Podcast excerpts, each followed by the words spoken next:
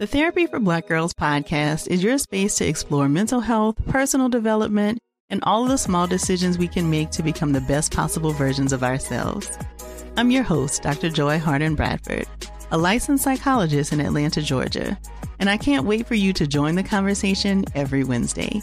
Listen to the Therapy for Black Girls podcast on the iHeartRadio app, Apple Podcasts, or wherever you get your podcasts. Take good care, and we'll see you there. I'm Johnny B. Good, the host of the podcast Creating a Con, the story of Bitcon. This podcast dives deep into the story of Ray Trapani and his company Centratech. I'll explore how 320 somethings built a company out of lies, deceit, and greed. I've been saying since a very young age that I was going to be a millionaire. If someone's like, oh, what's your best way of making money? I'm like, oh, we should start some sort of scheme. Listen to Creating a Con, the story of Bitcon on the iHeartRadio app, Apple Podcasts, or wherever you get your podcasts. Every family has an origin story, one passed down through the generations. Mine happens to be a mystery involving my great great grandmother left behind in Sicily. I'm Jo Piazza, and my new podcast will transport you to the gorgeous island of Sicily as I trace my roots back through a whodunit for the ages. Listen to The Sicilian Inheritance on the iHeartRadio app, Apple Podcasts, or wherever you get your podcasts.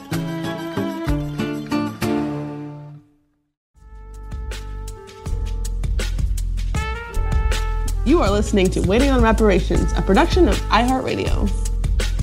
Hey, hey, what is happening? What's good, my y'all? people? My name is, my name is Dope Knife. I'm Lingua Franca, and we are waiting on reparations. and waiting on some COVID test results because Adam Marion is no joke, man. Yeah, so yeah, I mean, we were just talking before we uh, started recording. Wait, so you think you might got the Rona? I might, I might. So, baby was having a fever of like 102 on Saturday. Took him to the hospital. They just gave him Tylenol, so that's gonna be fucking fun to pay a $500 emergency room bill for Tylenol. But Tylenol. uh, you know, got him tested for the Rona, just in case. And we're still waiting to get those results back. But since then, I have also started to not feel very well. So um, we Is will it, see. uh, is it comparable to uh, the first time that you got Well, it? the first time I got it, I was asymptomatic. I, other than, I think what ended up actually being a panic attack, but to me registered as chest pains at the time. Mm. Other than that, was totally fine. Um, and, I, and, and I also, you know, throughout pregnancy, etc., have been sick multiple times this year that weren't COVID. Like, you know, got tested, everything was fine. So I might just have a compromised immune system from stress and other factors. And so maybe it's not that, but um, given the explosion in cases that we have seen in the last two weeks, I think over a million cases um, reported on one of one day of this last week. Might have been yesterday. I wouldn't be shocked. It feels like every single person. Like I've had multiple, like potential exposures, like over the last two weeks. Well, I mean, oh, I mean, we have we both have a mutual friend of the show who right now is suffering from it, and I mean, just, I mean, I guess it's all anecdotal, but it's like you know when the initial pandemic hit, it's like there was definitely people who I knew who were affected by it, and then when Delta hit, it's like okay, more people that I know are affected by it, and now with the with the new Omarion strain, oh shit like everybody who I everybody who I know has got COVID. Like every like things in Savannah are starting to shut down again. You know, what I mean, everybody's canceling parties and live events and stuff that they had going on. So um, yeah, no, it definitely is no joke. But since you are not feeling well, shit, let's fucking let's let's keep it moving, right? Let's, get keep it moving. We got lots of cheery, uh, other cheery topics to discuss this week. Particularly, this Oh, is speaking of which, happy Insurrection Day, everybody! Ah, yeah, the anniversary. Yes. So we generally record on like early in the week. So I don't even think we got the chance. Other than I think last year we had an episode the week after the insurrection, the attempted coup. To um, we talked a little bit about the rise of right wing fascism, but this is our first time to really like you know reflect deeply on the other incarnations of fascism in in the United States, particularly as they have bloomed over the last year in the aftermath of the insurrection. And we're actually speaking. You're speaking with somebody today who is an expert on on right wing extremism and anti and you know anti fascist organizing, from what I understand.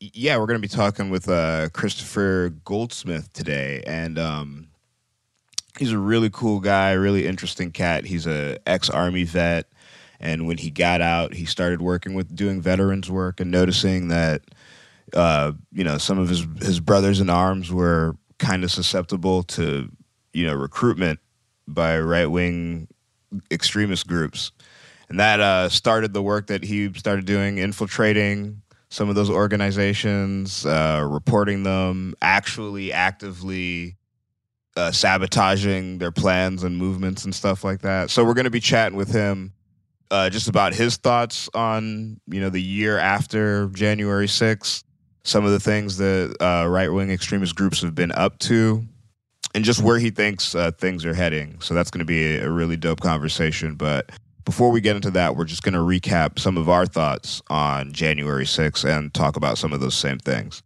Uh, we will be back with that after the jump. Hey, my name's Jay Shetty, and I'm the host of On Purpose. I just had a great conversation with Michael B. Jordan, and you can listen to it right now. Michael is known for his performances in both film and television. His breakout role was in Fruitvale Station, playing Oscar Grant, which earned him widespread praise and numerous award nominations. His portrayal of Killmonger in Marvel's Black Panther, one of my favorites, further solidified his status as one of Hollywood's leading actors, earning him widespread acclaim for his complex and compelling performance. In our conversation, Michael really opens up. You're going to love listening to it, and I can't wait for you to check it out. The closest to getting what you want is always the hardest. It's always the feeling when you're getting ready to, you know, people give up right before they get what they've always wanted to get. People quit. Listen to On Purpose with Jay Shetty on the iHeartRadio app, Apple Podcast, or wherever you get your podcasts. The Therapy for Black Girls podcast is an NAACP and Webby Award winning podcast dedicated to all things mental health, personal development, and all of the small decisions we can make to become the best possible versions of ourselves. Here, we have the conversations that help Black women decipher how their past inform who they are today and use that information to decide who they want to be moving forward. We chat about things like how to establish routines that center self care, what burnout looks and feels like, and defining what aspects of our lives are making us happy and what parts are holding us back. I'm your host, Dr. Joy Harden Bradford, a licensed psychologist in Atlanta, Georgia and I can't wait for you to join the conversation every Wednesday. Listen to the Therapy for Black Girls podcast on the iHeartRadio app, Apple Podcasts, or wherever you get your podcasts. Take good care, and we'll see you there.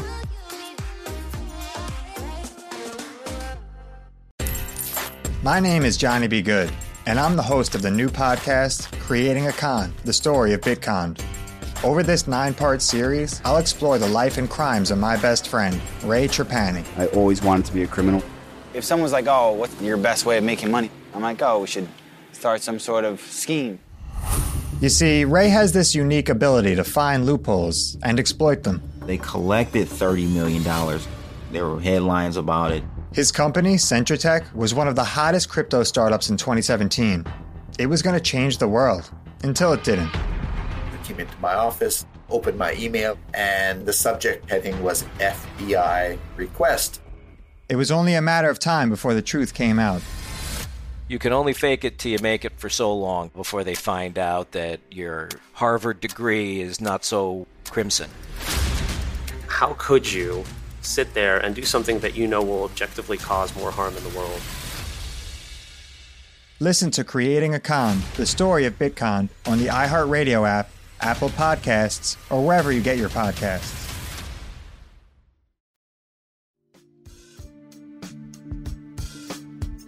All right, we are back. So, I mean, you know, I don't think anybody who's listened to the show has been under a rock. Most people know what the events of January 6, 2001, 21 you know, were. But if you don't know like the full details of stuff, or even if you want to like get like a full sense of the picture, a full scale of what what went down, I suggest that everybody check out the Southern Poverty Law Center. They have a extremely dope timeline of all of the events, and I mean, I'm talking about dating back before George Floyd's murder, but they they kind of go through the rundown of all of of the entire year to show you all of the little events nationwide that were leading up to what eventually took place on January 6th. But just to kick it off for you, I'm going to read this little uh, opening of how they open up that timeline. So on January 6, 2021, a right wing mob stormed the U.S. Capitol at the urging of President John- Donald J. Trump in an attempt to prevent the certification of the presidential election results. But the attack didn't come from nowhere. It was the culmination of a year of increasingly radical activity by a slew of extremists around the country. They mobilized against racial justice, COVID 19 prevention measures, and voting rights for all Americans, and they were goaded on by the president and other po- politicians on the right. So, Do you want me to- oh, sorry. I didn't, didn't Yeah, yeah, yeah. going, yeah. So, similar to the aftermath of the George Floyd murder, there was almost universal comp- co- there was almost universal condemnation of the riot. But just like with Floyd, it only took a few weeks before Republican politicians began to rationalize and justify it. Um, as a congressional investigation into the event wraps up now, more and more evidence has come out about the direct involvement of Trump, his staff, and administration, as well as various right wing media figures. You know, there's text messages that came out between uh, talking heads at Fox News and Trump's children trying to dissuade Trump from egging on the rioters um, that were, you know, ultimately um, ignored, etc. Um, They've been finding like uh, all sorts of hidden memos and drafts and PowerPoint presentations to show exactly like how like I mean the, the main thing is is like in real time like experiencing it it seemed ridiculous you know and it seemed like hee hee ha ha oh they're sore losers oh this is funny oh they're being ridiculous. But in the you know the time since it's like we found out how calculated and deliberate this entire thing was. And and not only that but also how much most of these not even most how much all of these right-wing politicians did not believe a word of what they were saying. Like none of them believe that the that donald trump really won the election. None of them believe it but they're saying it anyway. So a lot of that stuff has been exposed and is coming out. And i mean one way or another this committee is going to end because you know the republicans are most likely going to win back the house and when they do, they're probably gonna shut this shit down the next day if it's still going on. So, And this is in part why I, you know, in my life of elected service, whatever, um, am very resistant to the like the committeeization of everything. Of like, oh, let's assign that to a committee. Let's have a committee investigate that. You know, study for reparations. Oh, let's assign that to a committee. You know, January 6th, let's have a committee look into that. Because it's just where they send stuff to die. Like that a year later, like none of the folks that were encouraging this insurrection have been expelled from Congress or even censured in a major way. None of them have, to my understanding, been stripped of their committees or anything like that, uh, let alone any sort of legal action taken against them for you know, treason, etc. Um, you know, oh, they just assigned it to committee. And yes, yes, we've, you know, d- uh, discovered a lot of harrowing details about it through the course of this investigation. But like you said, Republicans probably gonna take back the House. Nothing's gonna happen. Nothing's gonna happen. It's shocking to, to the degree to which Republicans have continued to push the big lie. You know, in Cobb County this week, there is a in the Cobb County Republican Party is hosting like a, a vigil for the J- J6 patriots that you know are being persecuted, et cetera, et cetera. Um, like folks have just become ever more emboldened since then because nothing, there were really no consequences for None. I mean, you give a motherfucker an inch, they're gonna take a, a mile or a yard or whatever the saying is. But I mean, it really is like that.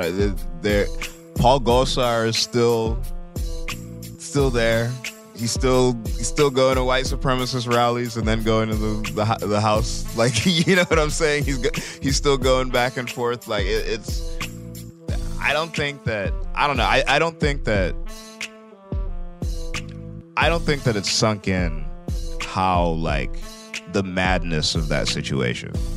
I don't think it's really stuck to landing as much as you know libs and mainstream media they, they report on it ad nausea so it's not like it's not being reporting but for whatever reason from like a public standpoint that shit didn't stick the way that it did. And, you know, again, speaking in, in cliches, but it's like obviously if that was like a Black Lives Matter protest, if that was a bunch of Muslim people, if that like we you know, you can go down the list of like what group what demographic that that group could have been made of that would make us still be talking about it today like it was the traumatizing national traumatizing event that it was you know what i'm saying but it's like whenever right wingers do shit shit doesn't i don't know why but Well- shit just doesn't seem to stick because like it seems like I think this is emblematic of like America writ large. In that, you know,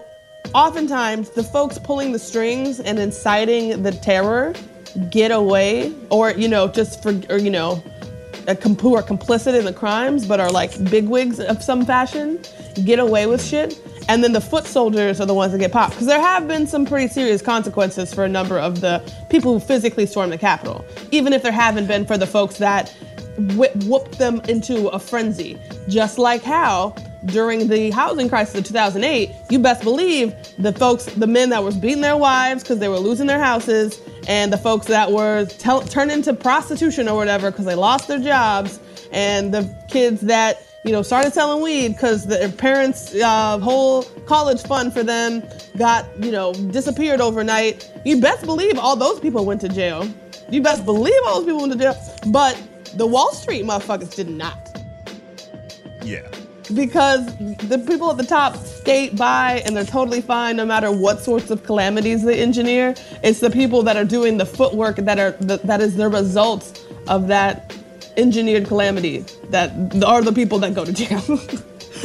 I mean, I agree. I like you're you're 100% correct, but I mean, still there's a there's a still there's a disparity though. It's like I think that like if I hear of somebody who was you know participated in the Gen Six thing, oh this person got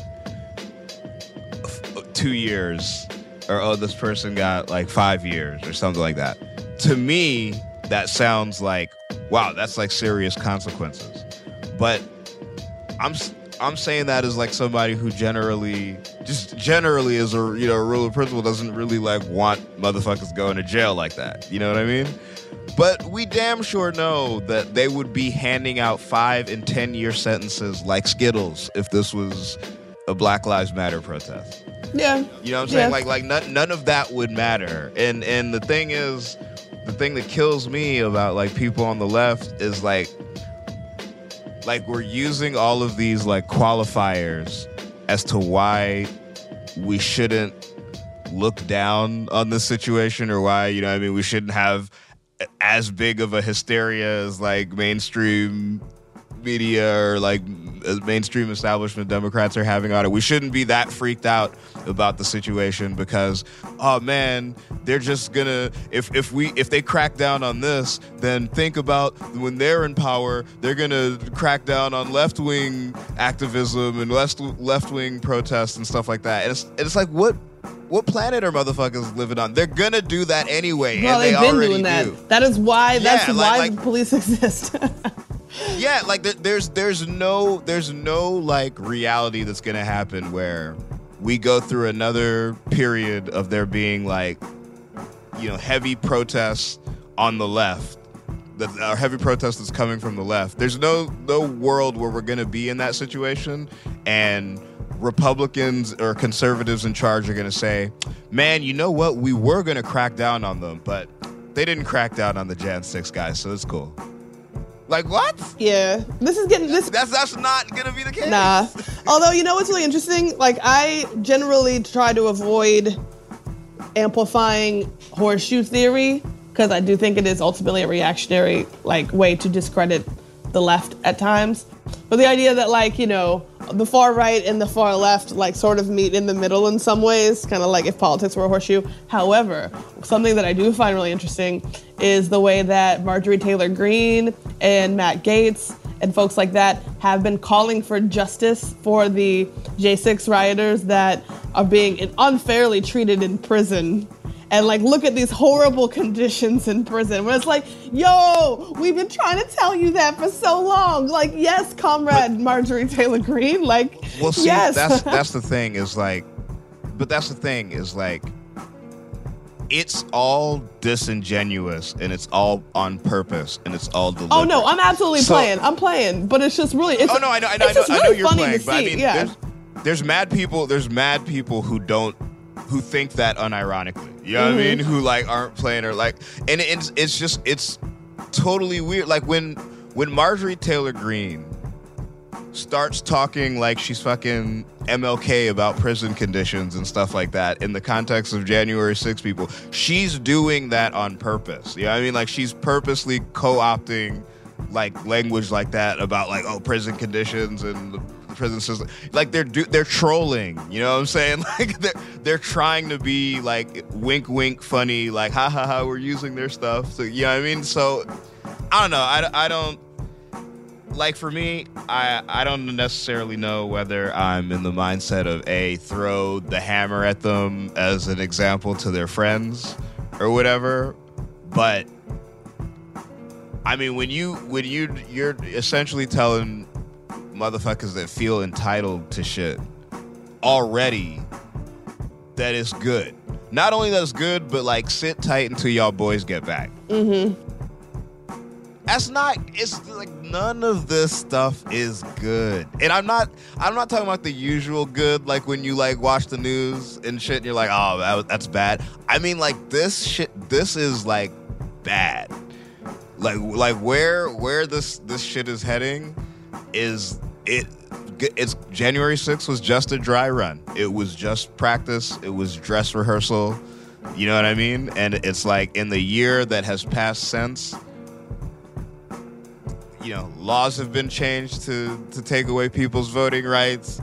Uh, things have been implemented to make it harder and more difficult for people to vote. So I don't know. I, I see them. I see them making this play for their minority rule thing, and you know, I mean, they're they're not slowing down with it at all.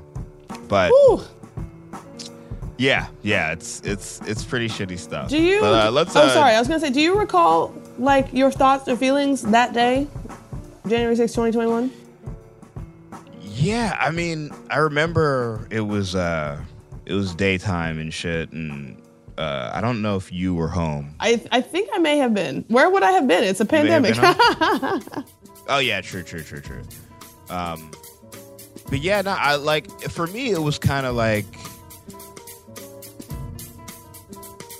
it was kind of like a uh like the OJ Simpson running away in the white Bronco, or like e- even like uh, Christopher Goldsmith, he was saying like for him it was like the similar feeling to 9/11, not like the gravity of the situation, not comparing them in that sense, but just comparing the like the weight of it. You know what I'm saying? Like I remember you know, there, there's certain there's certain things that have happened in, in life throughout life where it's like it happens that day and you remember like that day. You remember where you were when you saw it going down. You know what I mean? Like you remember how like the room smelled. You, like it's one of the it's one it was one of those situations for me where I'm watching it on TV and not knowing how it was going to play out. Me just completely thinking that the cops were just going to start bucking people at some point Mhm. and expecting it. You know what I mean? So I was I was just like sitting there watching it like, man, I'm going to remember this for the rest of my life.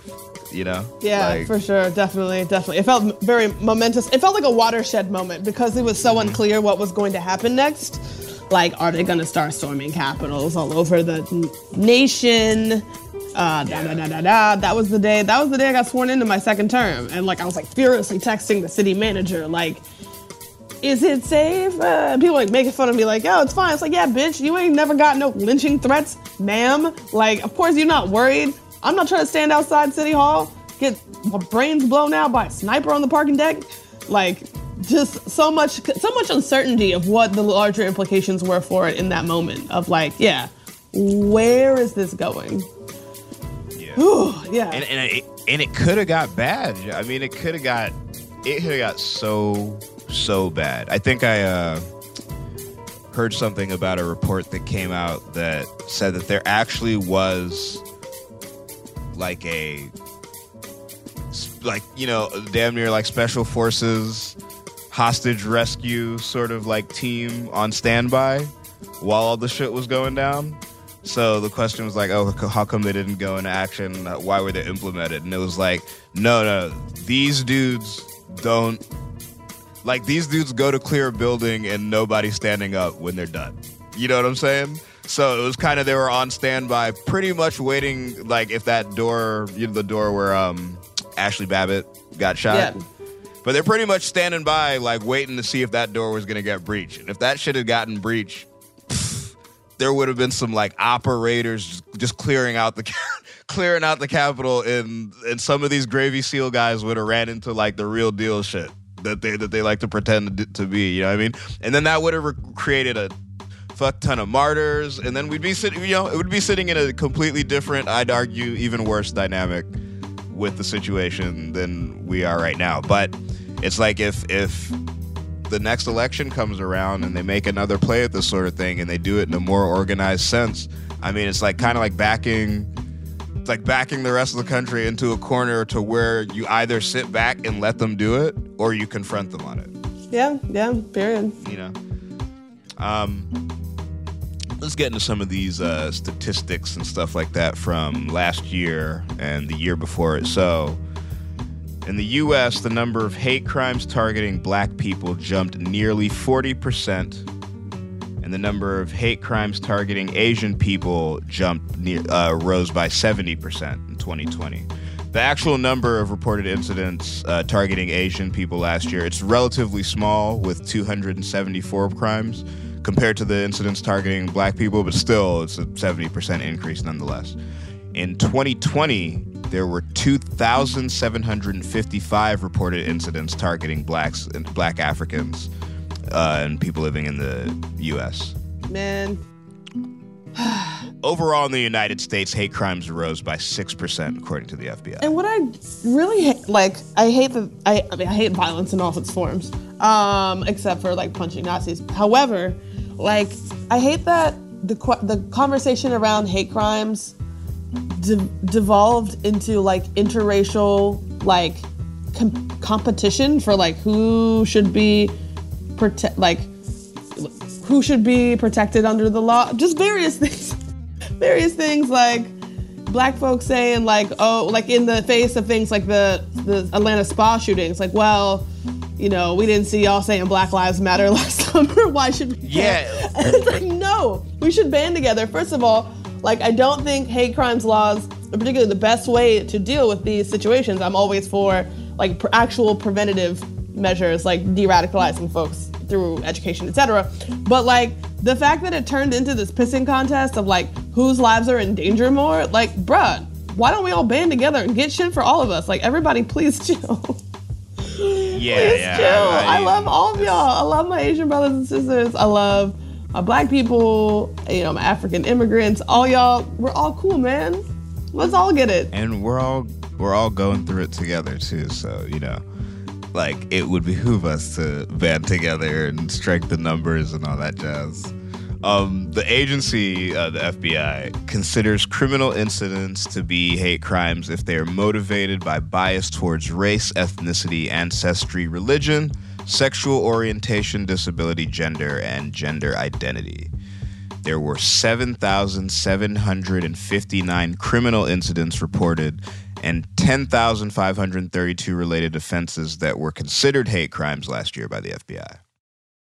Hey, my name's Jay Shetty, and I'm the host of On Purpose. I just had a great conversation with Michael B. Jordan, and you can listen to it right now.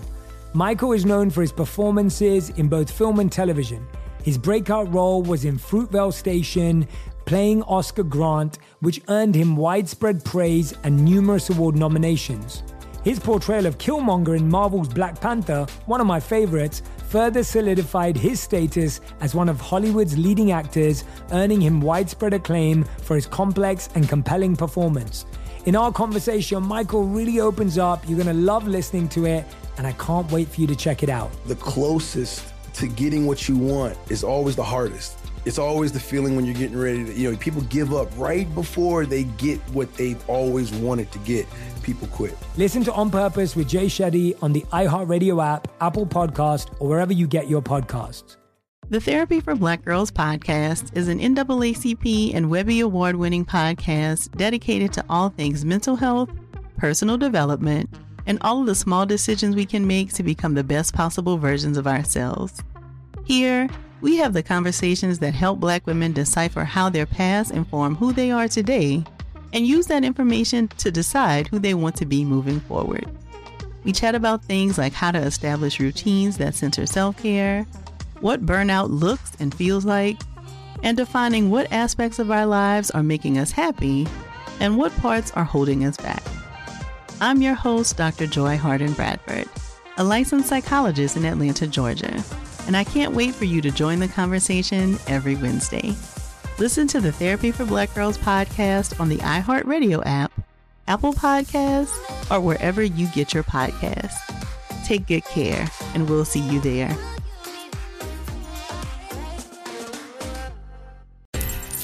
My name is Johnny B. Good, and I'm the host of the new podcast, Creating a Con, the story of Bitcon.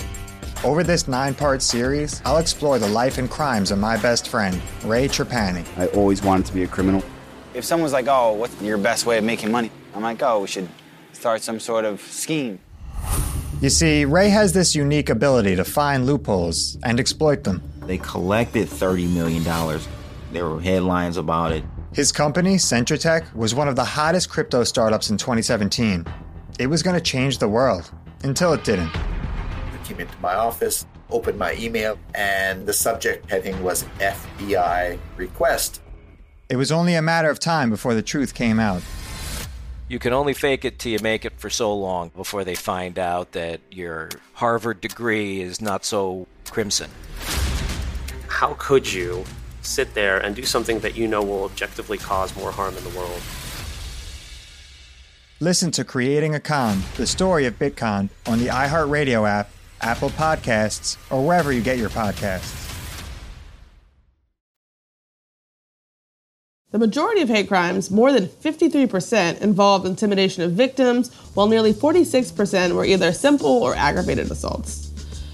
Uh, a total of 22 murders were reported as hate crimes, which is probably an undercount, um, given like the the weakness of our hate crimes reporting laws and mechanisms. But these statistics, um, wait. It's just what you said. Sorry, just yeah, said. that's what I just said. I started going off but then not even reading the thing. Um, there are more than 18,000 agencies in the United States, and more than 3,000 did not submit their crime statistics in 2020. So, what are your thoughts on that? I am not surprised. Again, like I said, I think beefing up like our like I think beefing up our hate crimes reporting laws and infrastructure, let's say, is only as helpful as it allows us to identify underlying causes and eradicate them. So like uh, just like just knowing how many people like I guess that's helpful to like know how many people can beat the fuck up and stuff. However, like what are we doing what are we doing with this information other than just like honestly kind of fear mongering, making people afraid to like take the subway or walk home alone at night, which you know, if they should be afraid then that's valid. But like what are- like other than that, what is being done with this information? Are we are we using it to analyze what is radicalizing people into violent extremism and changing our school curricula to foster more appreciation of diversity and inclusivity? No, we're not fucking doing any sort of shit of like an actual mean, I- quantitative to like measurable results pipeline at all. Well, I mean, I, I, I, I, I don't know that, I don't know that nobody's doing that, but I mean, you, you, you definitely can use that information to like kind of check the, to kind of like take like a temperature. You know what I'm saying? It's, it's not. To me, it's not. It seems like it makes you know like logical one plus one equals two sense that the pandemic happened and that stupid people are like harassing and attacking Asian people. You know what I mean? Mhm. So it's like like that like it gives you it gives you you can you can use that to take the temperature that it's like okay there's this thing that's happening in the world in the news, and now violence is increasing against Asian Yes, Americans. I so you think can use valid. it. In, I, you I can use it in there are people doing that work. Yeah, I shouldn't say that no one is. Yeah. But I mean, it, it- it's similar to how when they took, you know, it's like they took Trump off of Twitter. And quantifiably, they can tell. Oh, okay. There's not as much hate speech going on on Twitter. Like, like the, the amount of the amount of hate speech that was generated on Twitter like dropped significantly over the year that like Trump hasn't been on there. Doesn't mean he's responsible for hate speech, but it just meant what is like cause and effect. You know what I'm saying? So Yeah. I think that the like hate crime numbers can be used in that sense, where it's like, man, you know, if you if you look in the last ten years, and then all of a sudden, you know, like you get to year five, and then the shit jumps up. You know, you got to kind of look at the factors that are going in and what's happening, what's causing those numbers to jump. Even if it's not like scientific, just to give you somewhat of a sense. No, that's like, absolutely valid. guess. And I do imagine there's a lot of scholars studying that kind of thing. I imagine the folks at the Southern Poverty Law Center probably study that kind of thing. I've been on briefings with um, like Fair Fight where they have looked at uh, election misinformation and right wing violent extremism targeting elected officials. Like they are keeping track of that stuff um, within their organization for Georgia. And so I guess my question is to what degree are these things, is this knowledge being taken up by actual governmental bodies? Like, is the FBI doing anything? or are they too busy uh, infiltrating and disrupting, like, black liberation movements? How would you use that information, con- uh, Councilwoman? Um, I mean, okay, well, let's be clear. Local governments can only do so much. I mean, if I were if I were like Chairman Parker or whatever, I'm gonna make sure there's no racism on this block. I, I, I, I, yeah, I mean, but governmentally, like constr- considering restrictions on, you know, within the FCC of what sort of stuff that folks can be posting or amplifying, or since, or you know, somehow bringing the hammer down on uh, uh, corporations like Facebook that have significantly contributed ah, contributed to the amplification of right wing uh, violent extremism. You know, they were shown to like be funneling people into QAnon and shit like that. Wh- What, where are the consequences for that? Um, so I think efforts like that could be. I mean, like I'm effectively promoting censorship. I'm like, yeah, I'm not trying to get people killed out here because somebody thinks that. I was just that. about to ask you your thoughts on that. So I mean, like, because we're about to get into this next group, um, because we're we're, we're gonna go down a little rundown of some of the groups that were active in it and and who's on the scene right now. But what do you feel about that? Like in in a quell to to or in a in a effort to prevent uh, right wing propaganda from spreading.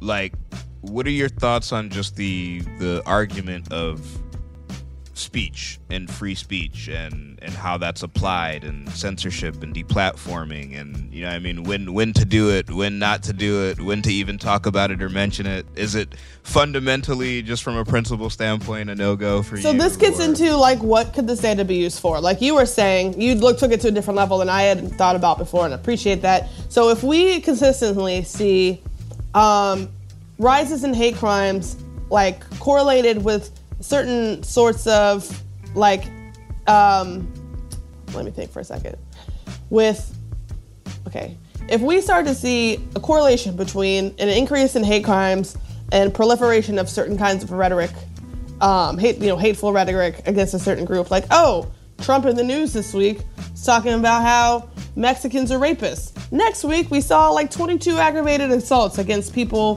who uh, looked uh, Hispanic or something like that. Perhaps not as cut and dry, but like like when you aggregate data, you could probably see significant trends of that sort.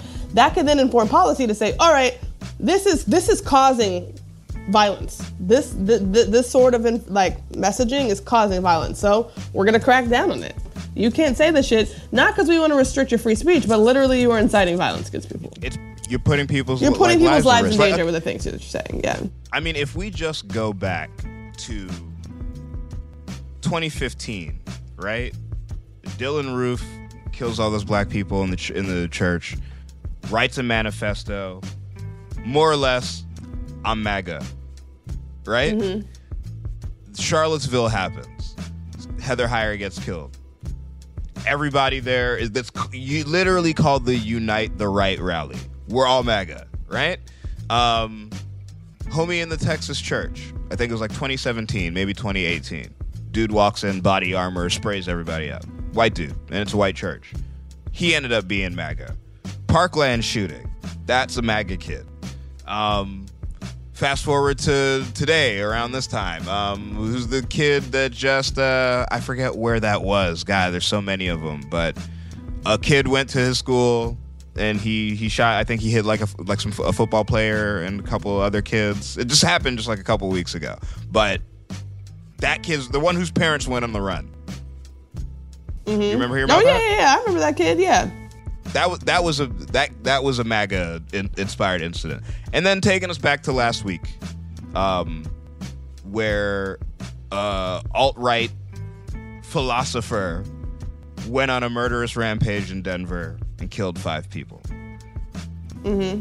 Again, being cliched, but if those are just like five or six incidences that have happened in the last five and six years, and like for real, if even one of those things was done by Al Qaeda, we would be invading a country right now. Not that I'm saying that's what we should be doing. You know what I'm saying? I'm not like uh, like that's not what I'm saying, but it's just like there is something alarming to me the amount of malaise towards it. You know? It just it's just I just don't see it just like with the January 6th thing, I think that all of these incidences are just going to keep being more frequent than they are right now because like everything is emboldening people and people aren't being held to account for these things. Yeah. Like I'm I'm not I'm not fucking with the cops and I'm not fucking with the police state. But I'm also not gonna be stupid and like let right wingers run game on me so that I don't protect myself. you know what I mean? Or so, yes. or so that I'm not looking out for my own best interests in the name of like some esoteric like political like theory of like well i mean you know because like i wouldn't want the police state to it's like nah we don't want the police state to be used against people because we largely feel that it's it's used unjustly and unfairly and at the behest of the powerful Well, let me put it this way. but like when people are actually acting in bad faith and be, like with insidious like plots trying to harm like everyone else, I'm I'm sorry. I just I can't be like let it slide because Let me put it this police. way. I don't think prison is a good place for these people.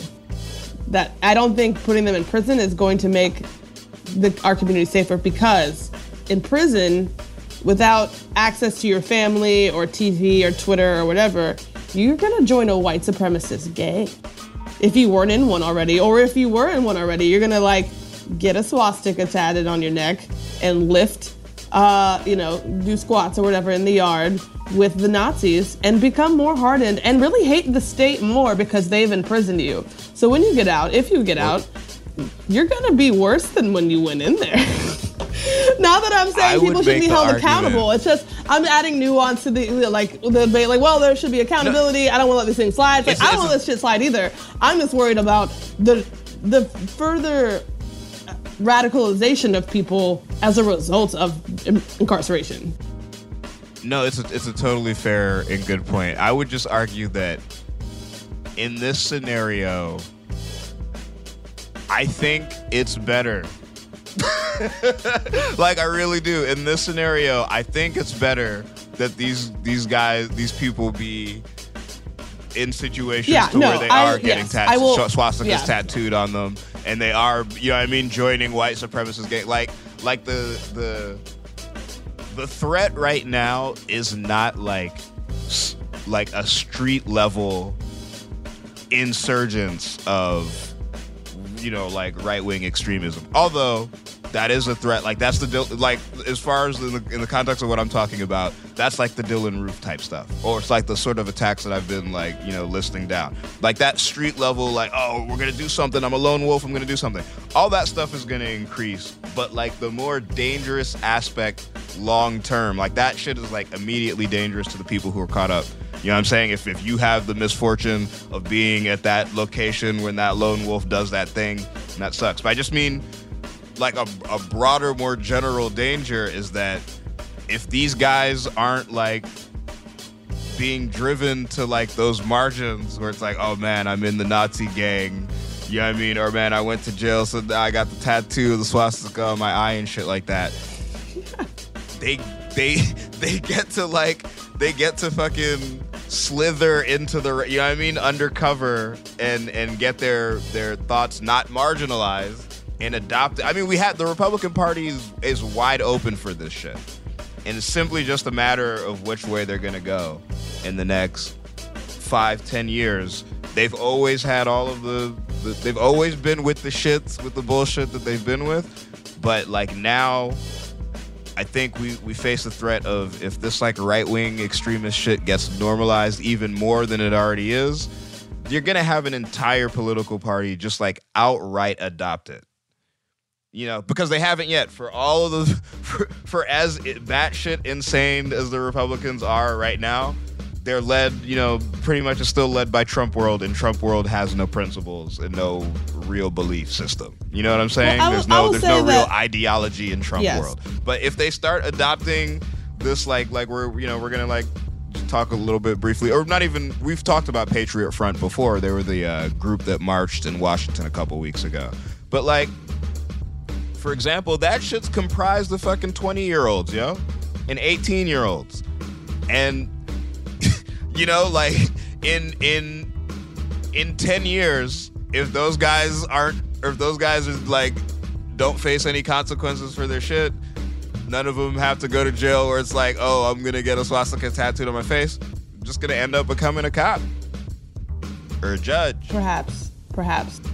Or a real estate agent. Uh-huh. Or a landlord. These people are already real Or- estate agents or- and cops and landlords. like I don't we're not gonna avoid that from happening. That's what these people already are. But I will say I don't have a clear answer for what accountability should look like for these people because perhaps they are too far gone. I also know that when people are backed into a corner, they bite. You know, um, that's what we see with folks that are out here slaying meth and killing each other in my fucking neighborhood. And that is equally true of people that feel marginalized for made up reasons. But like, oh, I'm so oppressed because I'm a white real estate agent. Um, but like feel oppressed or marginalized ideologically. Um, that tends to like sometimes retrench the way people already feel. But again, I don't have a clear answer for it other than like I think the reason why Republicans um, pursue austerity politics so hard is to keep alive these racial resentments and uh, between like the white and black working classes. Like if we pass things like a federal job guarantee, you couldn't claim anymore that Mexicans are stealing your jobs. If we did things like free higher education and a lot of these, you know, white folks that just come home from work at the auto shop every day and put on Fox News could like develop some critical thinking and maybe realize that like black people are people, etc.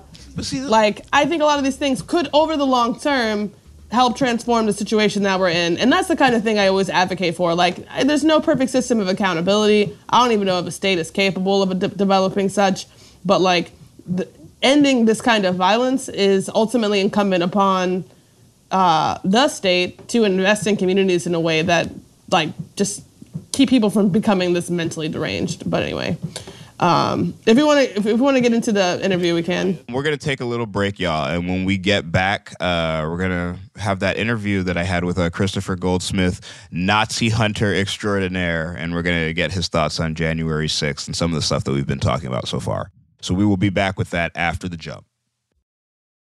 Hey, my name's Jay Shetty, and I'm the host of On Purpose. I just had a great conversation with Michael B. Jordan, and you can listen to it right now. Michael is known for his performances in both film and television. His breakout role was in Fruitvale Station, playing Oscar Grant, which earned him widespread praise and numerous award nominations. His portrayal of Killmonger in Marvel's Black Panther, one of my favorites, further solidified his status as one of Hollywood's leading actors, earning him widespread acclaim for his complex and compelling performance. In our conversation, Michael really opens up. You're going to love listening to it, and I can't wait for you to check it out. The closest to getting what you want is always the hardest. It's always the feeling when you're getting ready to, you know, people give up right before they get what they've always wanted to get. People quit. Listen to On Purpose with Jay Shetty on the iHeartRadio app, Apple Podcast, or wherever you get your podcasts. The Therapy for Black Girls podcast is an NAACP and Webby Award winning podcast dedicated to all things mental health, personal development, and all the small decisions we can make to become the best possible versions of ourselves. Here, we have the conversations that help Black women decipher how their past inform who they are today and use that information to decide who they want to be moving forward. We chat about things like how to establish routines that center self care, what burnout looks and feels like, and defining what aspects of our lives are making us happy and what parts are holding us back. I'm your host, Dr. Joy Harden Bradford, a licensed psychologist in Atlanta, Georgia and I can't wait for you to join the conversation every Wednesday. Listen to the Therapy for Black Girls podcast on the iHeartRadio app, Apple Podcasts, or wherever you get your podcasts. Take good care, and we'll see you there.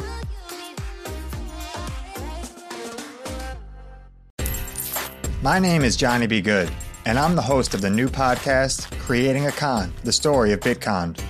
Over this nine part series, I'll explore the life and crimes of my best friend, Ray Trapani. I always wanted to be a criminal. If someone's like, oh, what's your best way of making money? I'm like, oh, we should start some sort of scheme. You see, Ray has this unique ability to find loopholes and exploit them. They collected $30 million. There were headlines about it. His company, Centra Tech, was one of the hottest crypto startups in 2017. It was going to change the world, until it didn't I came into my office, opened my email, and the subject heading was FBI request. It was only a matter of time before the truth came out. You can only fake it till you make it for so long before they find out that your Harvard degree is not so crimson. How could you sit there and do something that you know will objectively cause more harm in the world? Listen to Creating a Con, the story of Bitcoin, on the iHeartRadio app Apple Podcasts, or wherever you get your podcasts.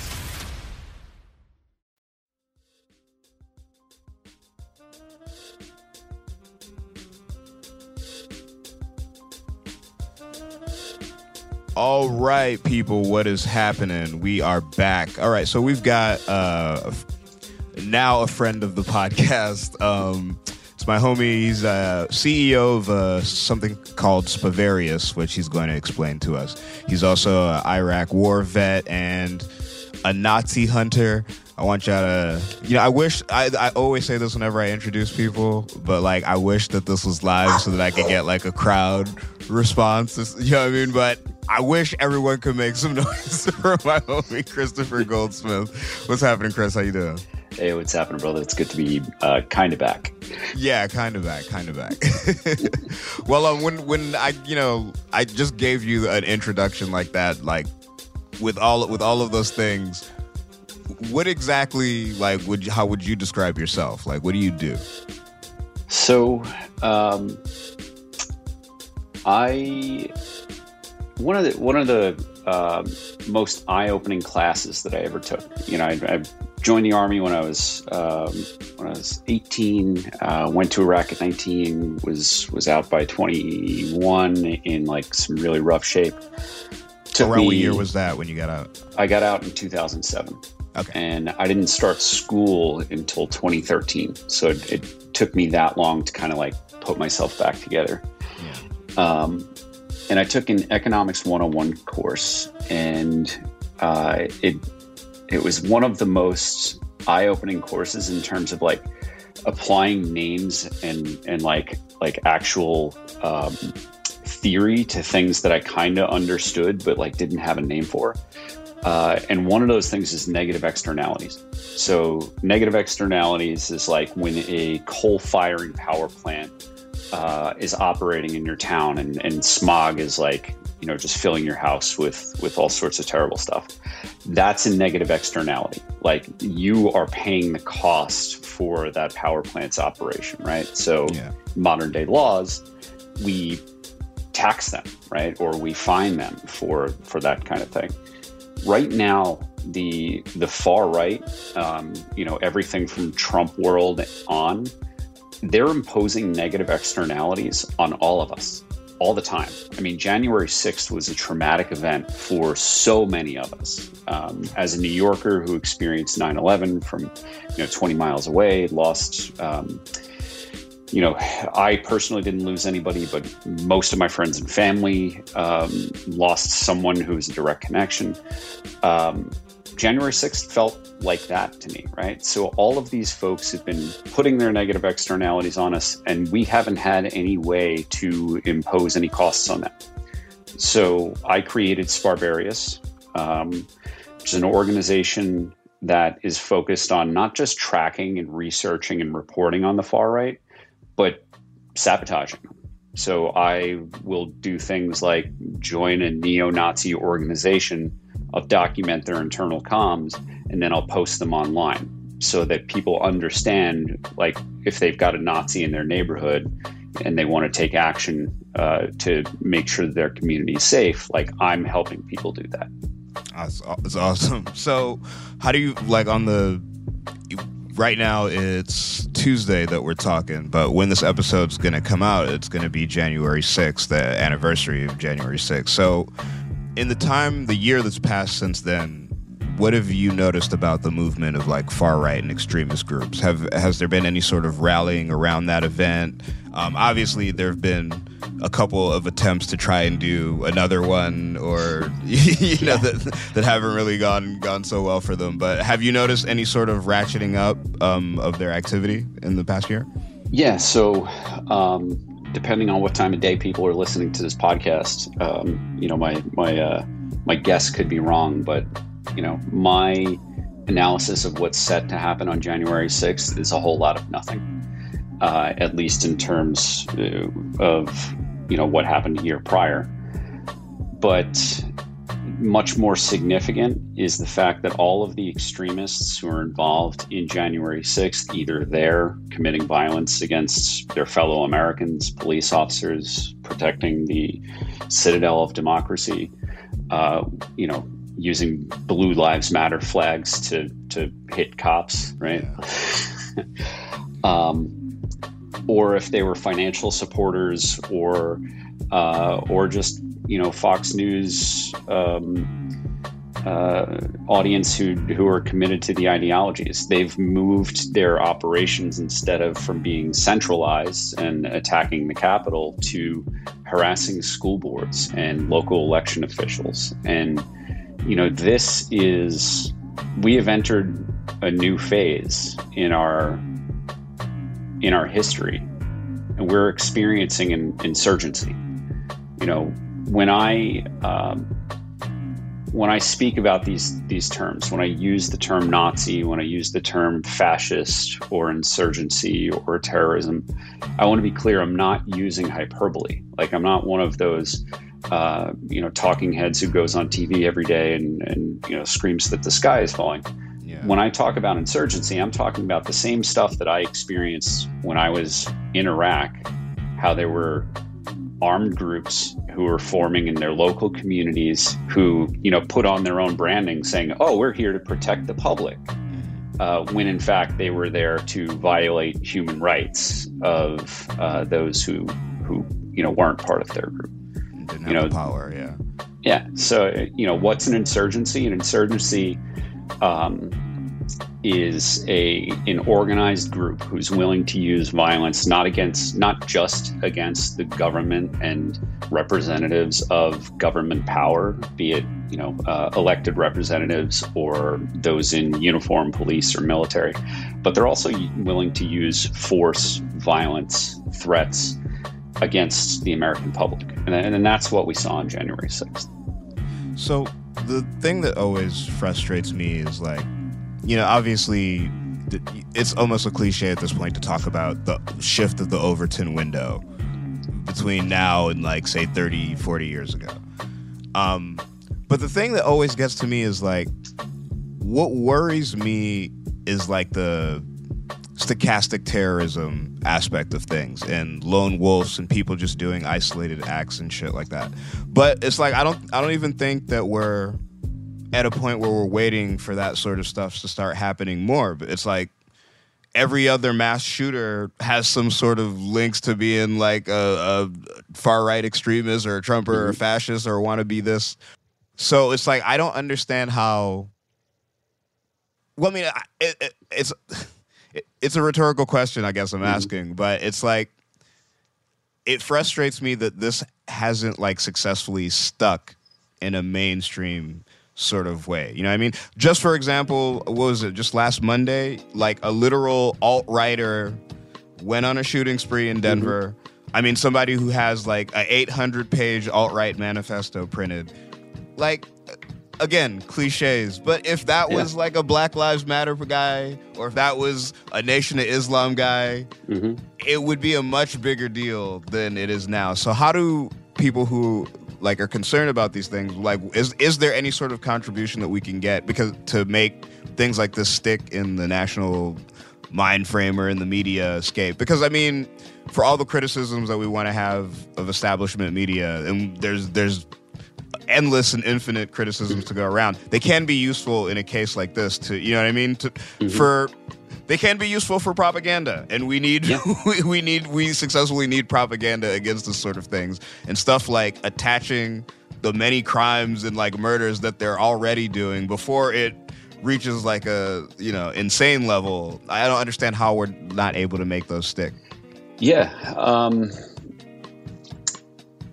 yeah, I, I, I get that frustration. Um, and, you know, so what, one of the things that motivated me into this is like, I've, I've always wanted to serve my country. and It's, it's, I, I did in the military, it didn't work out so well. Uh, since then, after a few years of a dark period in recovery, um, you know, I've been working for nonprofits, uh, veterans nonprofits, volunteering a lot of my time, and, and frankly, like not making any money doing it. Um, one of the things that led me to become a researcher of any kind was I was working at Vietnam Veterans America and found a fake version of our Facebook page, which had twice as many followers. And was backed up by three independent uh, websites, all with different URLs, all branded with Vietnam Veterans America, producing news and information uh, about veterans benefits like VA home loans and healthcare, and the latest on um, bills that would help veterans who, who were exposed to Agent Orange, like real true stuff. And then once in a while, they would include um, a, a piece of, of manipulated news. Um, the most ingenious thing, I, I, uh, I was impressed once I figured out A, that this wasn't just like a rogue member of our organization trying to do a good thing and that it was malicious. Um, I found a Facebook Live video that had been um, had been picked. picked they picked out a, a, a local news coverage, uh, like a 58 second clip from rural Massachusetts, where an African American Vietnam veterans monument, so a, a black Vietnam vets monument, was defaced. Now, it wasn't like somebody took a, a, a chisel and hammer to it or spray paint. It looked like some kid rubbed some like red berries on it or something. But local news, it's a story. You know, anytime that there's like a, a, a bad guy of any kind, a conflict, that's what they want to cover, right? So this was a, sto- a true story where black veterans of Vietnam, right? So those are three distinct and important populations were targeted by an unknown actor. So what this foreign entity did was it took this 58 second video, somehow tricked Facebook's algorithm into believing that it was a live video and looped it for 4 hours. And over the real Chiron that says Black Vietnam Veterans Monument defaced, they put this meme style text that said, Do you think the criminals must suffer? And then encourage people to uh, do the heart emoji for no or the angry emoji for yes. So they're taking advantage of Facebook's algorithm on so many levels because clicking like is one thing. Taking the extra time to click a heart or an angry emoji shows more of an investment, and Facebook's algorithm uh, rewards that. So that entity ended up being run out of Bulgaria. The Facebook page was run out of Bulgaria. The, the websites were out of Russia. Uh, and I spent the following two years investigating all of the far, uh, all of the ways that foreign actors target troops, veterans, and our families with um, online. So everything from disinformation to identity theft.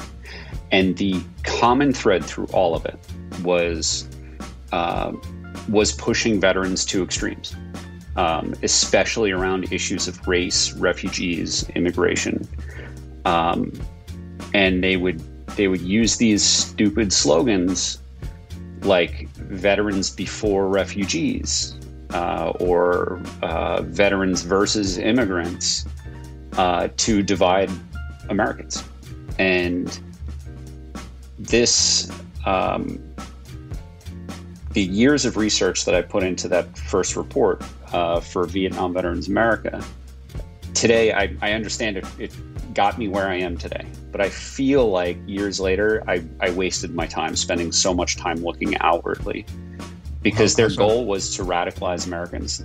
They they weren't solely responsible for the radicalization of Americans, Americans, but at this point, the threats coming from outside our country are not significant in in uh, in comparison to domestic threats. You know, the the cult of Trumpism, of QAnon, um, of Marjorie Taylor Greene and Matt Gaetz, that is far more dangerous than anything the Russians ever did to us. So, where do you think it's heading? Um, Wait, before before we get into that, um, sure. because uh, one of the groups that we talk about on this episode is uh, Patriot Front, because mm-hmm. they were in the news with the march that they uh, did uh, recently. Um, are there any other groups that you think should be on people's radar, or could you tell us more about Patriot Front and what makes yeah. them in particular yes. uh, unique amongst the hate groups? So Patriot Front is uh, is really the group that got me into uh, going as far as I do in terms of like joining these hate groups and, and sabotaging them. Um, it it came about because of a, a, buddy of mine who I served with in the army who uh, deployed in 2007 and as a sniper um, he went through some really tough stuff during the troop surge into Iraq came home he's now medically retired. The guy is is brilliant. Um, he's you know built like a brick shithouse and he wants to serve his country but iraq broke him in ways that he will never be fixed and he um, rather than you know uh, wallow in, in sadness not being able to do what he wants to do he, he figured out another way to serve his country he randomly joined a hate group called me up and said, Hey, Goldie, I want you to help me take down this neo Nazi group that I just joined. Like, there, was that was the pitch. There was no previous discussion. I had no idea. right. So, yeah. Fast forward a year later, I get laid off due to the COVID problem. Um, and I call him back up and I'm like, All right, buddy, tell me about your neo Nazis. And that ended up being the Patriot Front. Um, it is the Gen Z's take on the KKK you know, people who saw the photos and videos of, of their march in DC saw the the white gaiter, the like neck things that they pull up over their face. That's just the modern day Klan hood. I, like you know, we laugh at them because they look goofy. They look like they're you know a bunch of Best Buy managers with. But people with did that gaiters. with the Klan too. Yeah, and like, well, the Klan. You know, think about how goofy a bunch of people dressed like ghosts look. Yeah. Right, and and that part of that is deliberate, right? So the uniform, um, you know, if, if you're a if you're a Marine in the United States Marine Corps, you have a great looking uniform, and that uniform tells a lot of things about you. The the uh, the the stripes on your shoulder tell you uh, tell people you know what rank you are. The ribbons on your chest tell people your resume, like what you've done, how much combat you've seen, et cetera, et cetera. Well, the goofy uh, Best Buy uh, uniforms that Patriot Front are wearing, they've they've got Velcro on stickers that show like the locations that they're from, the rank within the organization, all sorts of stuff that they understand, but we as outsiders don't necessarily recognize, right? So they have goofy uniforms, but they're signaling to one another they're you know uh, allegiance to white supremacy and what they've done for uh, for the cause of of advancing their racist um, propaganda campaigns. Well, something I want you to uh, dig a little deeper on, just because you know, um, I think sometimes it's seducing to put racism and like hate and just all this stuff that we're generally talking about and put it in the box of yo this is an old man sport. Like we're mm-hmm. you know what i mean? Hey we're just a generation away. They're dying out and then it's all gonna be kumbaya and flowers and stuff like that. So the the aspect of patriot front being a gen z sort of group and like a, a, a youth movement almost in a way and even i noticed this online with you know the amount of young men who follow who Steven Crowder and Jordan Peterson and so on and so forth. So like could you could you talk a little bit more about this about it being like a Gen Z thing? Like how are they using their Gen Z-ness to like further this really old antiquated ideology? Yeah, so the same way that uh, that millennials and, and older generations look at Gen Z and they're like, man, when these kids grew up with the internet at their fingertips. They literally grew up with smartphones, with tablets, uh, with you know, not not like eight uh, bit computer games, right? Like complex uh, MMORPGs, like massive multiplayer online uh, role playing games, right? Yeah, they're the world that they grew up in uh, threw so much information at them. And we don't think about the hard skill sets that come from daily life of being a Gen Zer connected to the internet.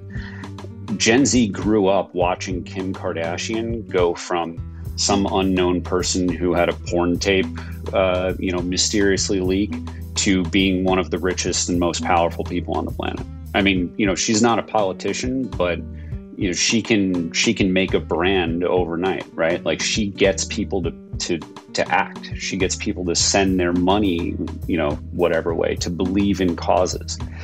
Well, so if you're a Gen Z kid and your dad's in the KKK and you're growing up with those two influences, you've got, you know, Kim Kardashian on your phone and you've got uh, Jim Bob, your your racist dad, like, you know, influencing you and, and teaching you your so-called values, you're going to become a really effective propagandist. You know, these kids have have, you know, basically got a bachelor's degree in marketing and communications just growing up as Gen Z. Like they understand what makes an engaging photo, video, like that whole the Patriot Front's march thing. Like we were all laughing at them, but people who are susceptible to the the like whole wanting to fight for the white race because you're a racist piece of shit thing, like they love that stuff. Yeah.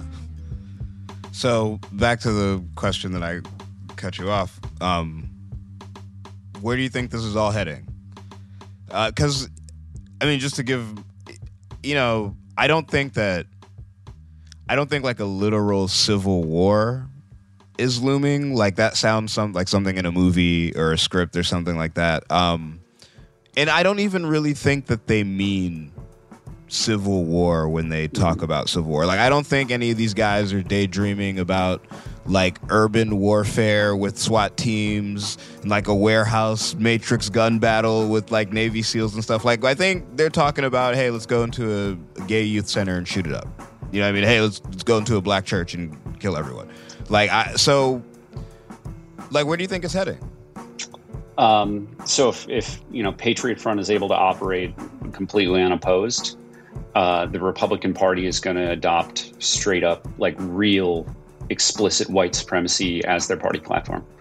You know, and, and like, yes, the Republican Party engages in a whole lot of that stuff, but most of it's masked and veiled. Mm-hmm. Not every member of, of the GOP in Congress is as much of a piece of shit as like the guy Paul Gosar in Arizona who hangs out with Nick Fuentes and goes to neo Nazi conventions.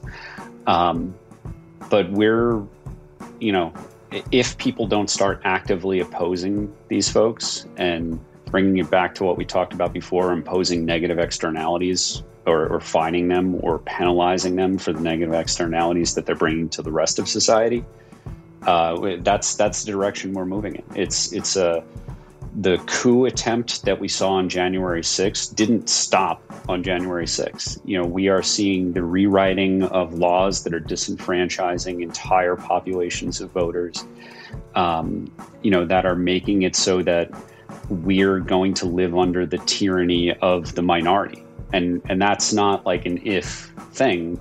You know, there is a very small chance that Democrats hold the House in 2022. When uh, McCarthy becomes Speaker of the House, and guys like Paul Gosar are chairing committees, they're going to be shaping laws, running investigations, harassing um, federal agencies to the point that they can no longer protect the people of the United States from violent domestic extremists. So, if some anybody wants to help you and others in the fight against this shit, where can they go? What can they do? So Sparverius is partnering uh, with Human Rights First. It's it's a, a big nonprofit organization. Um, they are primarily um, concerned with the settlement of refugees, with helping uh, vulnerable populations, immigrations, and and protecting human rights at home and abroad they created two programs. One is called Veterans for American Ideals, uh, which was specifically made to help Iraq and Afghanistan interpreters and, and allies uh, come into the United States to push for legislation, to push for administrative action, to, to help them get welcomed into the United States. Uh, and two is the Innovation Lab. So the Innovation Lab at Human Rights First is developing technology that is um, that is meant to protect human rights. So that means um, we're we've we've got a program where it can analyze hundreds of hours of YouTube videos, and it can um, help us without having to have a human being watch all of those you know shitty videos. Help us understand how YouTube videos are being used to radicalize American youth or you know other targeted populations. Uh, we've got uh, software that analyzes videos uh, that's meant to de- detect state sponsored violence. So uh, things like what we saw on uh, in Lafayette Square when uh, Trump ran across the street after having cops clear crowds that were, you know, vast majority of completely peaceful with no warning. All of those videos we're putting into an, an AI, an artificial intelligence program that is helping us learn how to detect police violence so that we can use that not just here stateside but you know, overseas as well. So this the cool thing about what we're doing at, at human rights first in the innovation lab is we're making it so that the programs that we're developed will never be used by the government. They'll never be used by a foreign government. They'll never be used by any actor uh, who could use it to hurt vulnerable populations or to uh, erode democracy. You know, we're going to make sure that it stays in the hands of journalists, um, human rights activists, uh, researchers, and, and, that type of thing. So if, if people want to support us, you know, you can check out, go to my website, sparverius.co. You can search for me on, on Twitter or online, Christopher, uh, Chris with a K, Goldsmith. I'm pretty easy to find because my name is spelled weird. Um, and go to Human Rights First and and poke around the website. Check out Veterans for American Ideals. Check out the Innovation Lab. You know, make a donation if if you want to support the work directly. Um, and we're also at Sparverius going to be um, training veterans to engage in the work that I do of of studying and exposing and disrupting extremist organizations. That's what's up. Yeah. Hey, Christopher, man, thank you for talking with us. Thanks a lot, brother. All right. Be easy. I'll holler at you down the down the jump, all right? All right, brother. Be good. Hey, my name's Jay Shetty, and I'm the host of On Purpose. I just had a great conversation with Michael B. Jordan, and you can listen to it right now. Michael is known for his performances in both film and television. His breakout role was in Fruitvale Station, playing Oscar Grant, which earned him widespread praise and numerous award nominations. His portrayal of Killmonger in Marvel's Black Panther, one of my favorites, further solidified his status as one of Hollywood's leading actors, earning him widespread acclaim for his complex and compelling performance. In our conversation, Michael really opens up. You're going to love listening to it, and I can't wait for you to check it out. The closest to getting what you want is always the hardest. It's always the feeling when you're getting ready to, you know, people give up right before they get what they've always wanted to get. People quit. Listen to On Purpose with Jay Shetty on the iHeartRadio app, Apple Podcast, or wherever you get your podcasts. The Therapy for Black Girls podcast is an NAACP and Webby Award winning podcast dedicated to all things mental health, personal development, and all of the small decisions we can make to become the best possible versions of ourselves. Here, we have the conversations that help Black women decipher how their past inform who they are today and use that information to decide who they want to be moving forward. We chat about things like how to establish routines that center self care, what burnout looks and feels like, and defining what aspects of our lives are making us happy and what parts are holding us back. I'm your host, Dr. Joy Harden Bradford, a licensed psychologist in Atlanta, Georgia, and I can't wait for you to join the conversation every Wednesday. Listen to the Therapy for Black Girls podcast on the iHeartRadio app, Apple Podcasts, or wherever you get your podcasts. Take good care, and we'll see you there.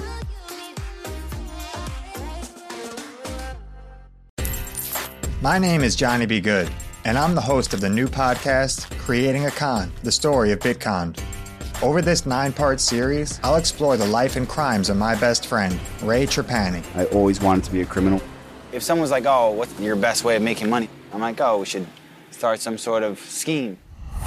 You see, Ray has this unique ability to find loopholes and exploit them. They collected $30 million. There were headlines about it. His company, Centra Tech, was one of the hottest crypto startups in 2017. It was going to change the world, until it didn't. I came into my office, opened my email, and the subject heading was FBI request. It was only a matter of time before the truth came out. You can only fake it till you make it for so long before they find out that your Harvard degree is not so crimson. How could you sit there and do something that you know will objectively cause more harm in the world? Listen to Creating a Con, the story of Bitcon, on the iHeartRadio app, Apple Podcasts, or wherever you get your podcasts.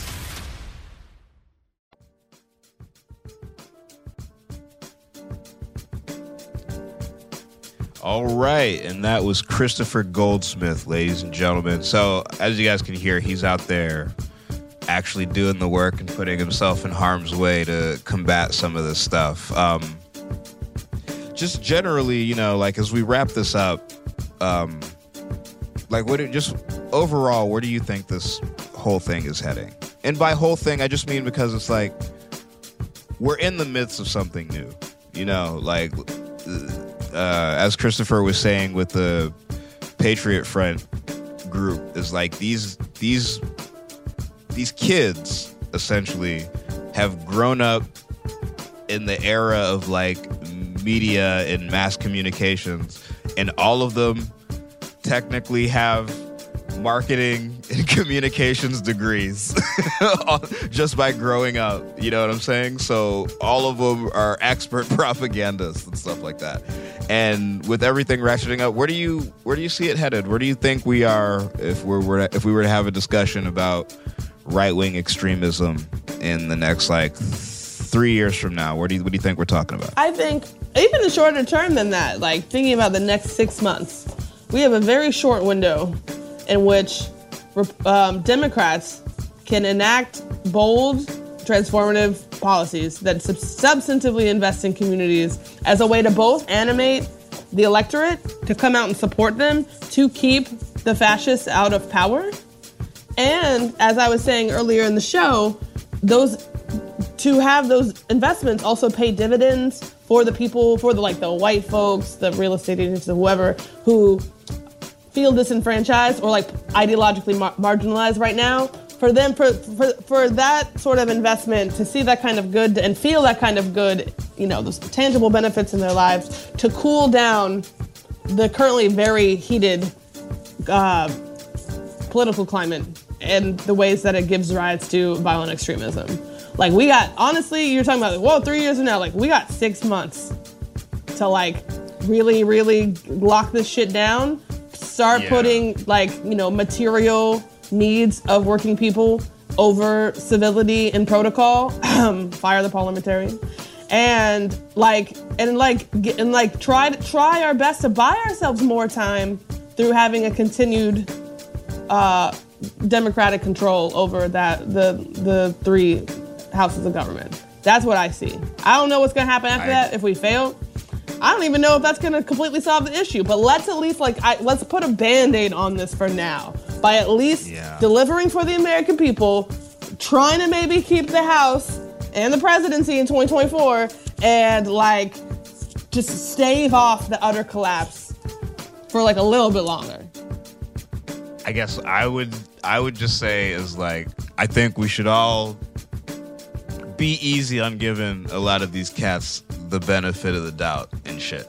Or at least I don't know. At least for me, I'm at a point in life where I think that the stakes are so high that I'm just not willing to put my life at risk by betting on on some of these basic basic com- human commonalities and stuff like that. Like I don't think that there's any right wingers out there. If there's a right winger out there that you can convince that Medicare for all is a good idea, they're not including me in that assessment. You know what I'm saying? If if like like like whatever economic anxiety that these cats are feeling, they're not like they're like I don't think that like I think you can find a mutual ground with them only to a certain extent because there's like a whole like subsect of the population that they're not considering or factoring to any of that good shit. So like like I don't know how real that alliance is because I don't give them the benefit of the doubt and I think that for the most part they're lying. you know what I mean? So I don't I don't know I don't really think I believe that any of this shit is comprised of economic anxiety or oh the liberal elites fly over us and look down and you know what I mean? Like I think a lot of that shit is lip service and it's the lies that people tell themselves to justify in public the things that they want to do. You know, uh, that's just me. That's just me. So I would just say that we should just proceed with caution because like fascists are very aware of what they're doing and they're very aware of how to use rhetoric and how to like deceive. It's like it kind of goes in the bag with being a fascist is like deception and shit like that. So we shouldn't let our good nature help these fucks take over this shit. You know what I mean? And get their messages out. That's just that's just my two cents. I'm gonna go smoke a L. With that, I think Joel's gonna bust a beat. bitch. Oh, dope. Yeah, waiting on reparations. Yo, yo, I think these kids need a therapist. Embarrassed this Nazi with the help us Bavarius. They talking all that bullshit, not noticing how weird it is. Then they lose their job and they cry. Shit's hilarious. Couple years ago, they said the Jews would not replace it. Then they met the consequences. We was bruising guys' faces, so they had to switch their name up. Patriots to stay front. Little teenagers had to run into the same truck like that. If Trump win again, they'll be right back. Replace the police uniform with khakis and a white mask. So if you wanna be a blogger, then it's fine. But I'm punching Hitler like I'm Steve Rogers in his prime, motherfucker.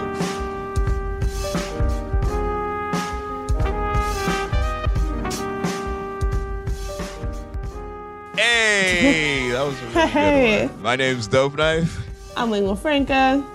and we are waiting on reparations. We didn't even tell you, motherfuckers, Happy New Year, yo. Happy New Happy New Year. Year. 2022. Stay safe out there. I really honestly hate sp- telling people to stay safe when the fucking federal government has abandoned us. But do your best. You know, try your best out.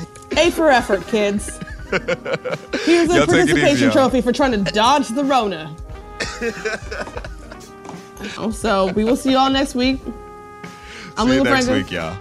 I'm Dope Knife. Waiting on reparations. Y'all take it easy. Waiting Hey, on the fifth you, uh, Matrix movie that's better. Waiting on Reparations is a production of iHeartRadio. For more podcasts from iHeartRadio, check out the iHeartRadio app, Apple Podcasts, or wherever you get your podcasts. The Therapy for Black Girls podcast is your space to explore mental health, personal development, and all the small decisions we can make to become the best possible versions of ourselves. I'm your host, Dr. Joy Harden Bradford, a licensed psychologist in Atlanta, Georgia, and I can't wait for you to join the conversation every Wednesday. Listen to the Therapy for Black Girls podcast on the iHeartRadio app, Apple Podcasts, or wherever you get your podcasts. Take good care, and we'll see you there. I'm Johnny B. Good, the host of the podcast Creating a Con, the story of Bitcon. This podcast dives deep into the story of Ray Trapani and his company Centra Tech. I'll explore how 320 somethings built a company out of lies, deceit, and greed. I've been saying since a very young age that I was going to be a millionaire. If someone's like, oh, what's your best way of making money? I'm like, oh, we should start some sort of scheme. Listen to Creating a Con, the story of Bitcon on the iHeartRadio app, Apple Podcasts, or wherever you get your podcasts. My whole life, I've been told this one story about my family, about how my great great grandmother was killed by the mafia back in Sicily. I was never sure if it was true, so I decided to find out. And even though my Uncle Jimmy told me I'd only be making the vendetta worse, I'm going to Sicily anyway. Come to Italy with me to solve this hundred year old murder mystery. Listen to The Sicilian Inheritance on the iHeartRadio app, Apple Podcasts, or wherever you get your podcasts.